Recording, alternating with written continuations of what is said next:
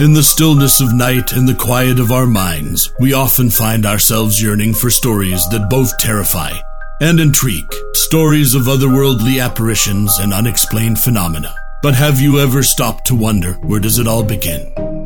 Welcome to Retraced Echoes. Well, looky there, you found Bert's podcast. Welcome to the pilot episode of Retraced Echoes, the podcast where I'm going to explore the eerie, mysterious, and unexplainable corners of our world. Like I said, I'm Bert, and I'll be your guide on this journey. I want to say thank you so much, whether you're listening at home, during your commute, or dare I say, a dimly lit, somewhat spooky room. I'm so glad to have you here. When I was building this pilot episode, I said I needed something that was going to get this ball rolling. And what better location to talk about than the Whaley House? Now, the Whaley House is located in Old Town San Diego. You got to understand, this just isn't an old historical building. It's been dubbed by many as America's most haunted house. Just imagine it a single home with a history so rich and eerie that has drawn the attention of historians, paranormal experts, and curious visitors alike for years. Now, in this episode, we're going to dive right into the hauntings and I guess what really started everything with the Whaley House. See, the way that we see the Whaley House now is it's obviously haunted by multiple entities, but where did this all originate from? Where did it all come from? And we're going to be diving into that. We're going to explore firsthand accounts of ghostly experiences and delve into the folklore that surrounds this fascinating location. Now, let's get the history out of the way real quick. The house was built in 1857 by Thomas Whaley he was a New York native and he moved to San Diego. Obviously, the California gold rush was going on and he wanted to capitalize on that experience. Soon as he got there, he became a pretty prominent local businessman. His thought process was not just to build a house, but he wanted to create somewhat of a like a community hub if that makes any kind of sense. So instead of being just a home, it was also San Diego's first commercial theater, the county courthouse, and a general store at various times. Now, I think probably what makes this story so riveting or exciting is the fact that the land in which Thomas Whaley built his house has seen his fair share of tragedies long before he placed one brick on that location. Prior to its construction, it was actually the site of public executions.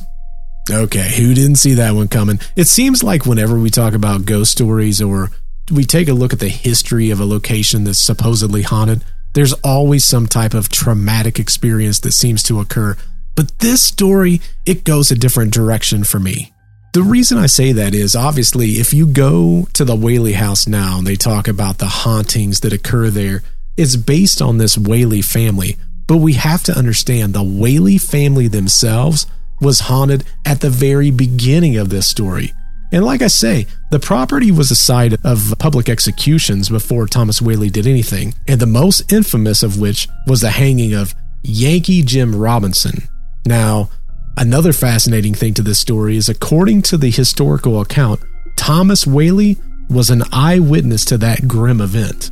Now, I'm completely fine if you want to call me superstitious. I would have never built my house on that location based on the events that he himself was an eyewitness to the decision that Thomas made would set the stage for what many believe is a series of hauntings that still continue to this day. Now, as I tell this story, it's going to be over the course of many years. And over those years, you're going to see cases where the member of the Whaley's family, they're going to face untold hardships. They're going to have everything from business failures to tragic deaths that's occurring in the house. But just because someone passed away in this story doesn't mean that they left the house. Now, what makes this location so haunted? Like, why do we label this as one of the most haunted locations of all time? Well, visitors and staff have reported a plethora of paranormal activity here. Everything from footsteps when no one is around to cold spots in various rooms, the swinging of the crystal chandelier, and even full bodied apparitions dressed in period clothing. So, I guess with all that in mind, it should come to no one's surprise that the Whaley House has caught the attention of paranormal investigators and enthusiasts nationwide. Let's be honest, if you watch the ghost show, I can almost guarantee at some point in time the Whaley location has been on there at least once. And the house has been officially designated as a historical site and is now a museum which is open to the public. Now, I can assure you, those who tour the Whaley house are probably not necessarily looking for a history lesson. If I was a betting man, I'd say they're on a quest for the unknown. Now, as I begin to unwrap the layers of this fascinating location, I just want everyone to kind of keep an open mind. Whether you're a skeptic or you're a believer, the stories that's going to echo through the halls of the Whaley House offer a unique glimpse into the mysterious interplay between history and folklore, between the living and possibly the dead. Now, before we jump into the actual hauntings that's happening today, we got to journey back in a time before the Whaley House even stood to the events that a lot of people say is the foundation for why the house has its eerie reputation now. I want to introduce everyone to a man named James Yankee Jim Robinson, whose life and subsequently his death would become woven in the lore of what is known as the Whaley House. Now, the thing with Yankee Jim is he was a man that had less than a stellar reputation. He was a really tall man, towering figure, and he was kind of known to be a little mischievous. It was also noted that he was well known, but he was not necessarily well liked. Now, Yankee Jim, he wasn't from San Diego. He was actually from Sydney, Australia. How he found himself in San Diego is somewhat of a mystery, but somehow he managed to find himself smack dab in the social fabric of it. Now, how did this story actually start? It started with a rowboat. Yankee Jim got his eyes on this rowboat. Now, you have to understand, rowboats are not the same as what they were back in the day. And this rowboat was owned by a very prominent local businessman. Back then, boats were more than transportation, they were actually a tangible extension of prosperity. So only the elite would have something like that. And that's something that Yankee Jim wanted was some form of prosperity, I guess is how you would look at it. Perhaps it was desperation or maybe just poor judgment, but he decided to steal that rowboat. Now, unfortunately for Yankee Jim, his attempt at theft was discovered and discovered relatively quick. You gotta understand, San Diego was somewhat of a tight knit community, and they were quick to respond. Yankee Jim was found, he was apprehended, and the court did not look too kindly on his actions. They found him guilty, and the sentence was as swift as it was severe. What was his sentence? To be hung until he was dead. Now, this sentence was carried out back on September 18th of 1852, and you have to remember back then, this type of spectacle, the entire town would typically come and watch it. So you have to imagine that a crowd actually gathered around, and the way that they did it back then was a little bit different than most people would probably assume or how the movies show it or TV shows. But what they typically would do is they would place a set of temporary gallows which were relatively common back then, they would often erect it solely for the purpose of a specific execution, and then they would go and disassemble it later. And what they would do is they would have basically a base, they would put the person on top of a wagon, they would tie a noose around her neck, and then they would pull the wagon from underneath them. And the goal was that they would fall off the wagon, their neck would break, and they would die a relatively quick death. Well, unfortunately, this execution did not work like that. Honestly, little did anyone know, but this moment would probably be the chilling legend that reverberated through the walls of San Diego history and eventually haunted the very ground where Thomas Whaley would later build his home.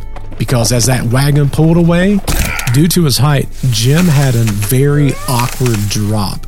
Now, the noose still tightened, and due to the height and the awkward drop, the death was not immediate. Instead, he choked slowly. Some even said that his boots was scraping the ground as he struggled for air. That is probably one of the most horrific ways to die. Now, of all the horrible ways to die, obviously hangings were grim, but they were a significant community event. They were designed not just obviously to give justice to those that were found guilty, but to serve kind of as a warning for others to not do the same thing that these criminals were doing back in the day. Now, it should come to no surprise that today Yankee Jim's presence is one of the most frequently reported phenomena in the Whaley House. Now, visitors and staff alike have reported hearing heavy, dragging footsteps across the ground, and some would even suggest, much like the sound of Yankee Jim's boots that was barely sliding on the ground as he swung on that noose. But it's not just that. They also say that there's ominous feelings or like a sense of being watched or followed, particularly around the area that once served as those gallows. The creepy part, at least to me, is that some even report hearing muffled groans and gasps. Now, if this was a story, chapter one obviously had to go to Yankee Jim, But that said, chapter 2 would have to go to Thomas Whaley. Thomas was born October 5th of 1823 in New York. He was part of a family with Scottish roots, but Whaley left New York and moved to San Francisco in 1849. He was hoping to capitalize on the California gold rush. But after a little bit of time there, he relocated to San Diego, where he became, obviously, a prominent local businessman. He ended up deciding to build the Whaley House in 1857 at the age of just 34 years old. Let that sink in. 34 years old, businessman, already building his first house. Now, all the accounts said that Thomas Whaley was there at the execution for Yankee Jim, which makes me question why. Why, of all the different places that he would build, why would he build at the site where there was public executions? I mean, obviously, we understand that these things were built and then tore back down, but he was there. He was there when Yankee Jim was hung. Why would he build a house right there, right on that spot? Now, this shouldn't be a shocker, but some say it's due to the affordability of the land, which, again, if you watch TV shows, if you watch any kind of movies, it's always the house is super cheap. Or I guess in this case, it's the land. The land was super cheap. But you know what I'm saying? If you go back to TV shows, you go back to movies, it's always the house that's super cheap that has the doggone demon in it. You know what I'm saying? Now, there's also stories that I read that said that Thomas simply didn't subscribe to superstitions of the time either. So I guess I can understand not being superstitious, but still, this was a land that was marred with tragedy. At best case scenario, you're still going to think back to where those gallows are, or at least I would. But whether it was a matter of economics or a willful dismissal of the folklore, Thomas Whaley's decision to construct his family home there left an imprint that would make the Whaley House a repository of some of the most compelling and chilling tales in American history. Even though he may not have paid a lot of money for the land, he paid way more than what he'll ever imagine. Now, the house was complete in 1857. And what Thomas decided was he didn't want to build merely a house. He didn't want to build just a Whaley family residence. He also wanted to make a commercial hub because, again, he's a savvy businessman. So Thomas, Anna, and their young children were all ready to move in. I don't think there's anything more exciting than moving into a new home or having a brand new adventure, especially back then. You have to remember, 1857, this was probably the highlight of all of their lives. Their excitement, however, it would be short lived. Almost immediately, strange occurrences began manifesting between the freshly painted walls. It all started relatively innocent creaks and little groans, and the family attributed that to just a house setting. But soon, the sounds evolved into something far more unsettling footsteps. Heavy, unmistakable footsteps echoing through empty rooms and barren hallways. Now, with this, the family was literally baffled. Thomas was going around checking the locks. He was reassuring his wife and his children. But deep down, you have to wonder if he thought back to Yankee Jim Robinson, the man whose life was brutally taken on the very ground where he built that house. He was there, and he was a witness to what occurred. Now, the footsteps, they became a constant companion, especially at the dead of night, and members of the family reported feeling an unseen presence almost like a weight in the air that seemed to linger, especially in the hallways where the footsteps were most frequently heard. It's as if someone or something is pacing back and forth. Yep, you guessed it. Probably the spirit of Yankee Jim. But again, Thomas was a man of reason and practicality, so I can only assume that he struggled with the unsettling events. He probably, in his own imagination, was trying to figure out if he thought this was the spirit of Yankee Jim. Now, Anna, Thomas's wife, she oftentimes spoke of these occurrences. She said that a chill would go down her spine whenever she crossed the hallway, as though someone's icy finger was brushing against her. She quickly turned around, her heart pounding in her ears, but all she was ever met with was empty space. And you want to talk about something even more eerie as a child when you're experiencing this. I couldn't even imagine. This midnight, the Whaley children all tucked into their beds. The room is obviously dark, except for back then, maybe the soft glow of a single candle flickering on a nightstand. Each child covered in some type of a handmade quilt. I can only assume children back then worked way harder, so their eyes were probably heavy with the weight of the day. It was said, though, that as they would try to sleep, they would hear a voice almost a whisper, some form of a intelligent haunting, I guess in a case like this. They would be sleeping and all of a sudden they would hear Violet, Corinne, Francis. Now, I can almost guarantee those children were now wide eyed, focused on the darkness, watching that candle flicker. I'm sure they looked around, their little hearts probably pounding in their chest, but they never saw anyone. They never saw anything. There was a story that one day an old family friend was visiting, and they pointed towards the ceiling and said, Hey, do you hear that?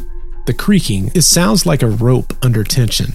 I think that's where probably Thomas Whaley's mind started going back to Yankee Jim. Because you got to remember, these are all sounds that they've grown accustomed to, but now hearing it through someone else's ears, the recognition probably dawned on him. Hey, that does sound like a rope being stretched under a hanging man's noose. Shortly after this, it wasn't unaccustomed for objects in the house to be moved around. A book would fall off the shelf, a chair would slightly slide in its place. Again, almost like someone or something was making itself more comfortable within their own home. Now, it's said that Anna was even as much of a skeptic, or maybe more of a skeptic, than Thomas. So, a lot of times she would attribute these incidences to natural causes like a gust of wind, again, the house settling, which was popular, or just the mischievous antics of her younger children. But deep inside, I believe that she had to know. But it wasn't just Anna, even the family dog seemed wary, oftentimes growling at empty spaces, its eyes tracking something that no one else could see. Again, they say animals have a sense that humans don't have. So, was the dog seeing the spirit of Yankee Jim?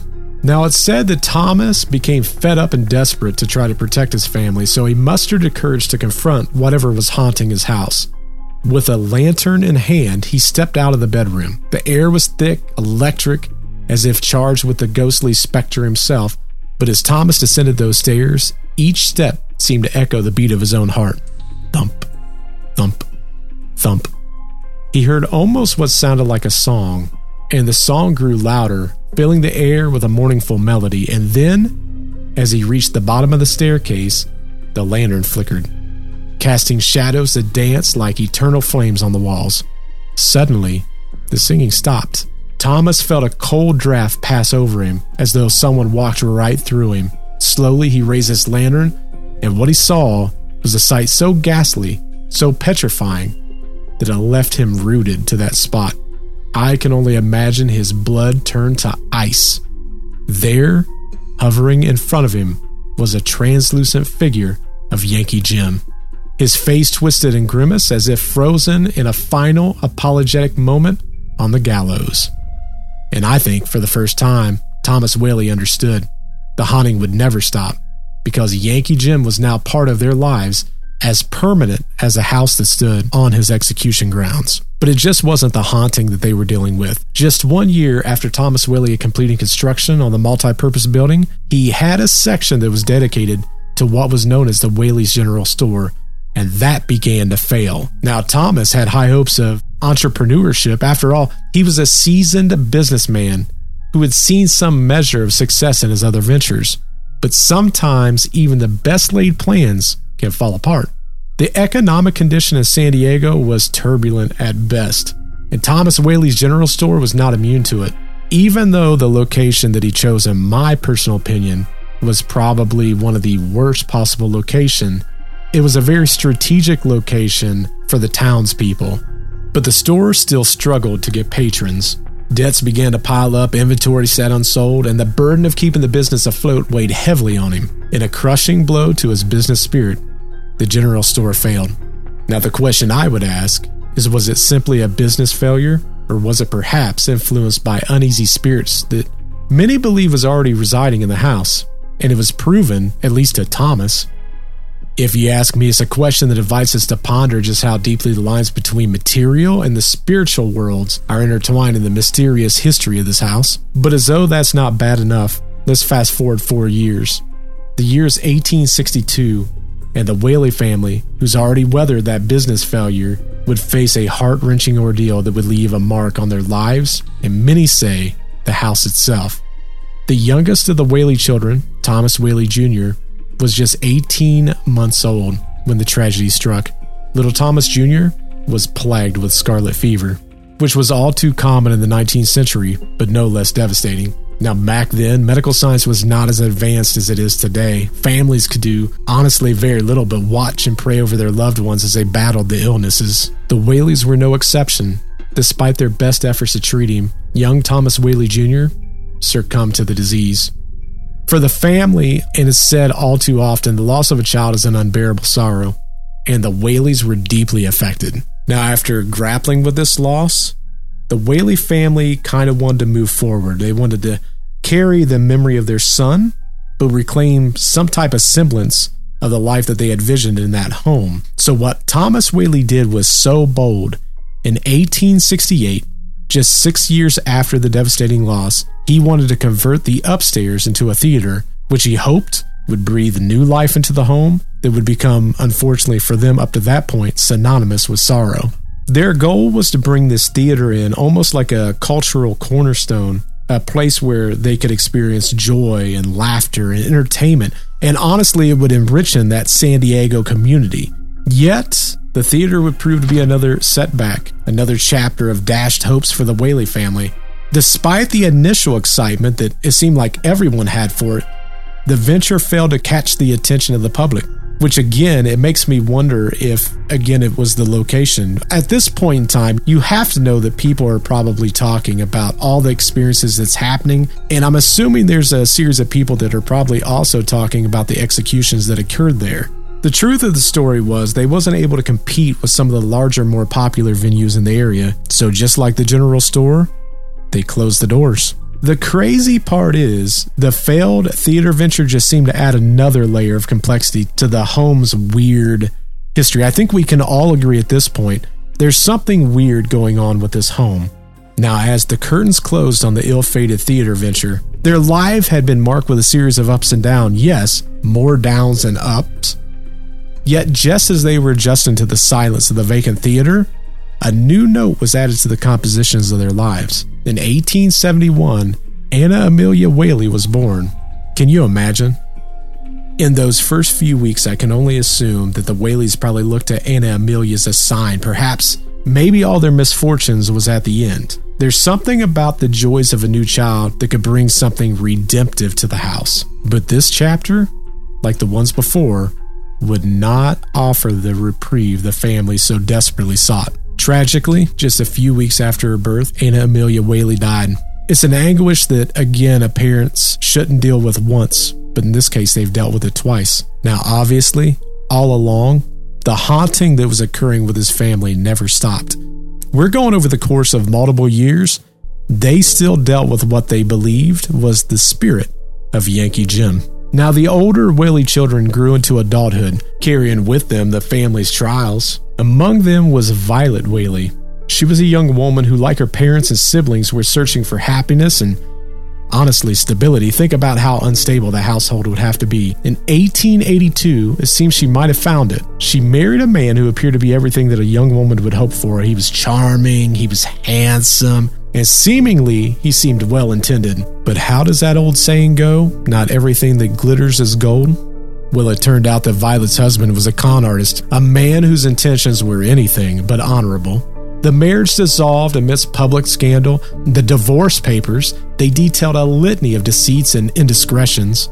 Violet, they say, was left heartbroken and humiliated. It wasn't just the betrayal of her husband, but the eyes of society was also on her, as if her very suffering was yet another spectacle, another tale whispered about in the community. It's said that Violet became extremely depressed. Again, you have to understand, Violet was living in that house, in the Whaley house, and the disillusion of her marriage was more than just a personal tragedy, it was another layer of complexity in the dense narrative of that Whaley house. After hearing this story, if anything, it makes me ponder the question about the boundaries between earthly misfortunes and if there's a spectral influence that may or may not play a role in our everyday lives. In 1885, the emotional turmoil that had gripped Violet Whaley since her failed marriage reached a devastating peak. Despite the love and the concern that her family gave her, the weight of her depression became unbearable. In a split second, Violet took her own life shooting herself in the chest within the walls of the home that bore witness to so much of that family's suffering. It's wrote that this event took the Whaley family and shook them to their core. Even in a household accustomed to hardships, the self inflicted death was too much of a blow and they would never fully recover. As was custom in those days, Violet's funeral was held in the family home. Again, adding another layer to this mysterious history going on in the house. During the late 1800s and the early 1900s, the family made multiple attempts to revive the residence as a tourist attraction or even a commercial venue. Those endeavors, much like the previous businesses, were met with limited success. Despite their best effort, the house, and by extension the family, continued to struggle financially. Now, Anna Whaley, she was deeply affected by the losses of her children and the public scandal that had plagued the family. She lived until 1913. She outlived her husband Thomas, who passed away in 1890. Both of them also passed away in the family home, and they were survived by their daughters Lillian and Corinne and their son Francis. Now, Francis, he made a notable attempt to revive the family house as a historical site in 1913 after the passing of his mom. His efforts made very limited success. He passed away with the dream unfulfilled, but the Whaley story within the house was not over. There was only two left in the family, which was Lillian and Corinne. Lillian chose to stay in San Diego, her life largely private and away from that Whaley house. And honestly, who can blame her? If it was me, I wouldn't want to be a part of that house any longer. But Corinne, she was a school teacher by profession, was the one who continued to reside in the Whaley house until her death in 1950. And during her time there, she often spoke of the house being haunted, reinforcing its reputation in local lore as a dwelling of uneasy spirits. And also, Corinne's story and her prolonged residence in the house fortified its mystical status as one of America's most haunted homes. After Corinne's death, the house fell into a period of decline. It was eventually left vacant, serving as a silent witness to the family's layered history of triumphs and tragedies. More tragedies than triumphs. A few years later, the county took over the property and they restored it, opening it as a museum and a historical site for the public. Now that we've delved into the history and the various facets of the Whaley House, I want to pivot to the spine chilling encounters that we're dealing with now when it comes to visitors and the staff and what they've reported over the years. After all, it's these first-hand accounts that have earned the Whaley House its reputation as one of the most haunted locations in America. I want to begin by talking about Anna Whaley. She was the matriarch of the household. Visitors often report smelling her French perfume wafting through the air, most notably in the master bedroom. Some say they've even claimed to see her. Uh, it's a woman in 19th century gown quietly doing her chores She's often described as serene and focused, Oh, almost as though she's still taking care of the home and the family. Then there's Thomas Whaley. As for Thomas, they assume that his presence is more frequently felt in the former study. People talk about footsteps and the sound of chairs moving or the rustling of papers. It's almost like he's still at work, taking care of the business matters, even in the afterlife. And of course, the man of the hour, Yankee Jim Robinson. We gotta circle back to him. Many people claim to hear footsteps that are heavier and more foreboding than the others. Some even mention hearing that faint strand of a man gasping or choking, echoing from the locations where the gallows once stood. And then there's Violet, the Whaley daughter who faced a tragic end.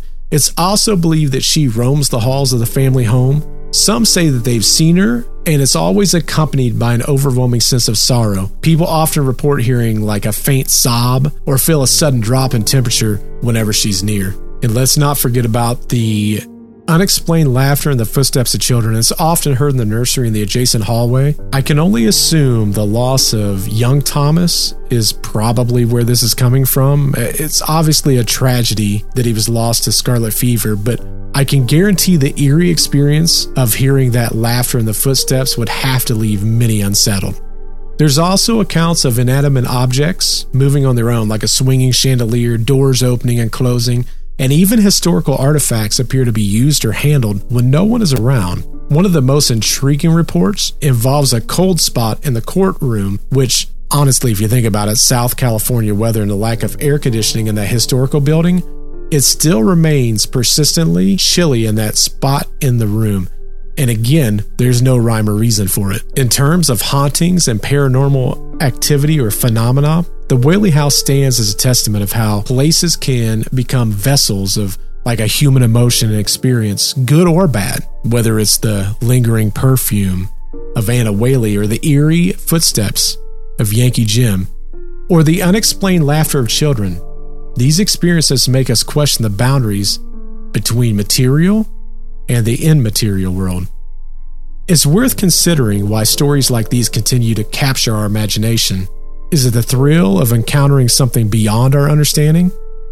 Maybe it's the desire to connect with history in a more visceral way. Whatever the reason, the Whaley House serves as a place where history is not just studied, but deeply felt. Unlike a traditional museum, where artifacts are oftentimes kept behind glass, here the past feels alive, almost interactive. This is not to say that every experience can be easily explained.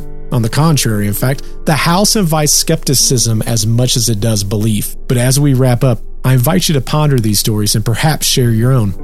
I mean, every house has a story to tell, but few are as vocal as the Whaley House. What other haunted location or eerie tales would you like to hear in future episodes from me? Feel free to share your thoughts. Maybe you yourself have a ghost story. I would love to hear it, and select stories may even be featured in upcoming episodes. If you find yourself captivated with the unsolved, the mysterious, and the unexplained, then you'll definitely want to tune into another podcast that I co host with a friend of mine, Nick, and it's called Deceptive Reality. Every Friday, we delve into a diverse range of topics that intrigue and mystify.